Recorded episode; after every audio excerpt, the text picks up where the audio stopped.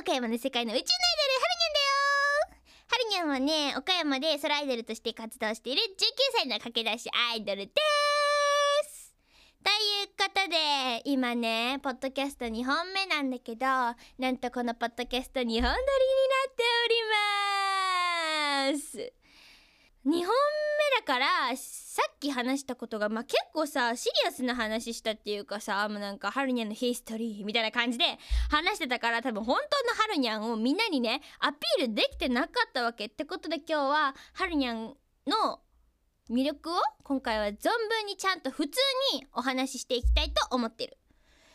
今撮ってるの午後なんだけど午前中にハルニャンはロケに行ってきたの。何のロケかというと龍泉寺っていう岡山県の龍泉寺っていう空港の近くでにあるお寺で滝行してきましたイエーイめっちゃやりたかったって言ったらやりたかったわけじゃないけどやってみたかったわけハルニャンはずっと滝行がハルニャンの将来の夢は「イッテ Q!」に出ることが将来の夢なわけ「まあ、イッテ Q!」みたいな番組あと「冒険少年」とかに出るのが夢でぽいじゃん。やってそうじゃん。温泉同好会とか絶対打たれてるじゃん。みんな滝に？あとバンジージャンプとか。やりたいってめっちゃ思って。だからそれが分かった時はもうね超嬉しかった。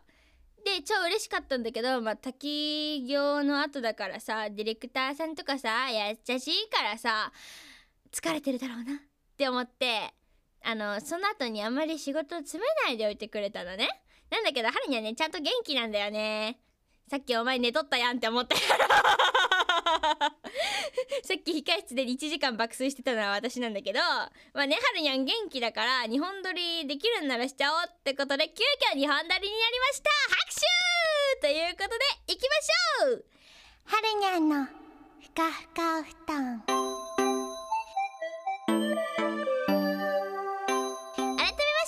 岡山の世界の宇宙のアイドルはるにゃんです。このポッドキャストでは私はるにゃんが好きなことを好きなだけ話すポッドキャスト番組です。ということでここからはまた自由にフリートーク。滝行行ってさ寝たってさっき言ったじゃん。控室で。私さ机の上で寝るの本当に好きじゃないの。なんで？って思うでしょ？机の上で寝たらさすっごいお腹に空気たまらない？もうさもうなんか机の上で授業中とか寝てたりしたらなんだろう5分とか10分ならいいんだよ。はるにゃん基本的に授業とかでもさ45分とか普通に寝てたからなんかね30分以上寝たらお腹に空気が溜まってさすっごいさゲップが出るわけ。ゲップっていうかなんか上からも下からもさ空気が出てくるの。で本当にそれが嫌であんまり机の上で寝たくないんだけどまあ机しかなかったしさすがにさあの放送局のさ控室のさ床で寝てたらやばいじゃん。やばいじゃんっていうかさ汚いってハルニャンママに怒られるの。ハルニャンは別にいいんだけど放送放送局の床で寝ても。だってまださこの放送局新築じゃん。全然寝れるんだけどまあ家帰ってママに怒られるからやってないわけ。でまあちゃんと机の上で寝たんだけど寝たんだけどめっちゃお腹に空気溜まって気持ち悪いの。みんなはさ寝た時お腹に空気溜まらない？溜まる？溜まらない？えー、溜まる人いると思うんだよね。なんかさ一回気になってスマホでなんかあの机の上で寝る空気溜まる。って調べてみたの。空気溜めるって調べてみたらあのいた溜まる人。なんでですか？それはそれはの後 覚えてないけど。それはって書かれちゃってなんかなんかね証明されてたからまあまたみんな調べてみてよ。って感じ。でもう一個はるにゃん。そう。でその後にさまあ上から空気が出てくるのは別になんかうってなるだけで終わるじゃん。でも下から空気が出てくる時がさ本当に困って。授業中じゃん。だからめっちゃおならしたらバレるわけ。まあするんだけどさはるにゃんは。するんだけどしちゃいけない時もあるじゃん。はるにゃん一回めっちゃ昔アイドルしてる時すっごい社長が怒ってた時があって怒られてる時になんとおならしたわけプーって。そしたらめっちゃ怒られたんだけど。そう。あと身体測定の時におならをしたのはるにゃんでまあその身体測定高校3年生の身体測定だったからまあ超最近なんだけど1年前か。1年前の身体測定ちょうどこの時期。そう。1年前の身体測定の時にまあもう高校3年生だから大丈夫だと思うけど身体測定は心臓の音とかを聞いたりするから絶対に静かにしといてくださいね！っていう風に言われたわけ。オッケーって言って。まあねでまあみんなが静かなところではるにゃんはプーっておならをしたわけ。でその前にも友達がね変なことして友だみんなを笑わせててで私の声めちゃくちゃ大きいから私だけが笑ってることになってるの。でもいつも「はるにゃさん」っていう風にあの怒られててだからその時も2回もうすでに怒られてたわけで3回目でもうもうやこれ以上やったら追い出されるってみんなで静かにしてたのにはるにゃなんとねそこでね大きなプーをぶっ放してしまったわけ。めっちゃ可愛い音でプーって言ってまあねもう大爆笑だよね。で大爆笑で私も笑っちゃって あのその後職員室に呼ばれてめっちゃ怒られた。高校3年生の時。ねえみんなどうすればいいのこれ我慢する時。えどうやってる？おなら我慢する時いつも。俺はもう頑張って、うん。こうお尻に力入れて、うん。音出さないように。えそれスーってなると思ってさ一生懸命さあのお尻をキュッてしてさスーって出すって言うけどキュッてしてスーって出したらプーってならない？そうそうそう高い音が。それが一番バレるじゃん。なんか低い重低音だったらバレないけど高い音だったらバレるじゃん。どうすればいいのかなって思って。もうはるにゃんはなんか大きい音が鳴った瞬間に全部出してしまうっていうのでいつもやってるんだけどそれじゃあさなんかね身体測定の時とかさずっと我慢してくわけにはいけないじゃん。前に何番も何人も人がいるのにさ。そうもうはるにゃんは諦めて「あおならしちゃったごめんね」って言って終わらしてるんだけどまあもう無理だなってなんかね絶対にしちゃいけない時あるじゃん。もしさこれからあの誰だっけあのスポンサーの人とかが来て社長さんと話してる時にさおならしたらさ絶対怒られるじゃん。どうすればいいのかなって思ってるからまああの解決策知ってる人とか特殊なトレーニングを受けてる人がいたら教えてほしいと思います。ってことでこのあのすごい汚ね ずっと汚ねえずっと汚ねえなってしょうがないじゃん。だってこの話しようって言ったのいいって言ったじゃん。そうえなんかテンション上がらないからもうはるにゃんあのこの話？その身体測定であのおならをした話をどうしても誰かにシェアしたかったから。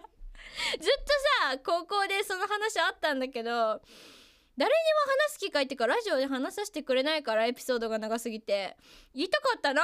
いいでしょ！ってことでこの汚い話を中和するためにあのアイドルとしてのキャワウィートークをしていきたいと思ってるから聞いてね。えっとねアイドルトークとしてあのはるにゃんはまあアイドルだから歌いながら踊るってことをしないといけないわけ。で一人だからまあ大変なの。ちゃんと一生懸命練習してないと声も続かないししかもダンスしながら踊るってね皆様が想像する以上に大変なことです。だから安室奈美恵さんとかすっごい踊りながら歌ってるじゃん。あれ本当に化け物だからねもうスーパーサイヤ人だよ。もうスーパーサイヤ人あんまり知らないけどスーパーサイヤ人なの。すごそうじゃん。めっちゃすごいの。すぐに息切れるしあんなに安定して歌いながら踊るのってめちゃくちゃ大変なんだけどそれの練習をするためにお家ではるにゃんは毎日爆音で玄関で歌いながら踊ってるわけ。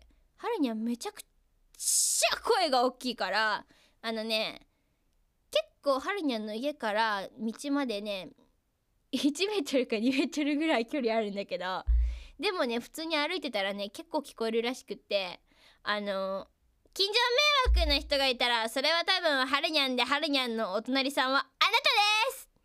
ってことだからあのでもね今のところねうるさいんですけどっていう苦情は来ないから大丈夫だと思うんだけどあの歌いながら踊るっていう練習する場所を確保するのも多分普通のアイドルだったら大変だと思うしあの歌いながら踊るっていうこと自体も大変だからそのアイドルは大変です！はい！あ終わっちゃったよこの話。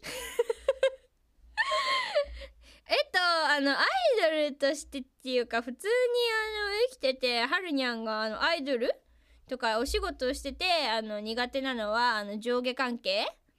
ハリニャンあの敬語というものをほぼ学ばずにというか使わずに生きてきた超絶クソ野郎なわけ。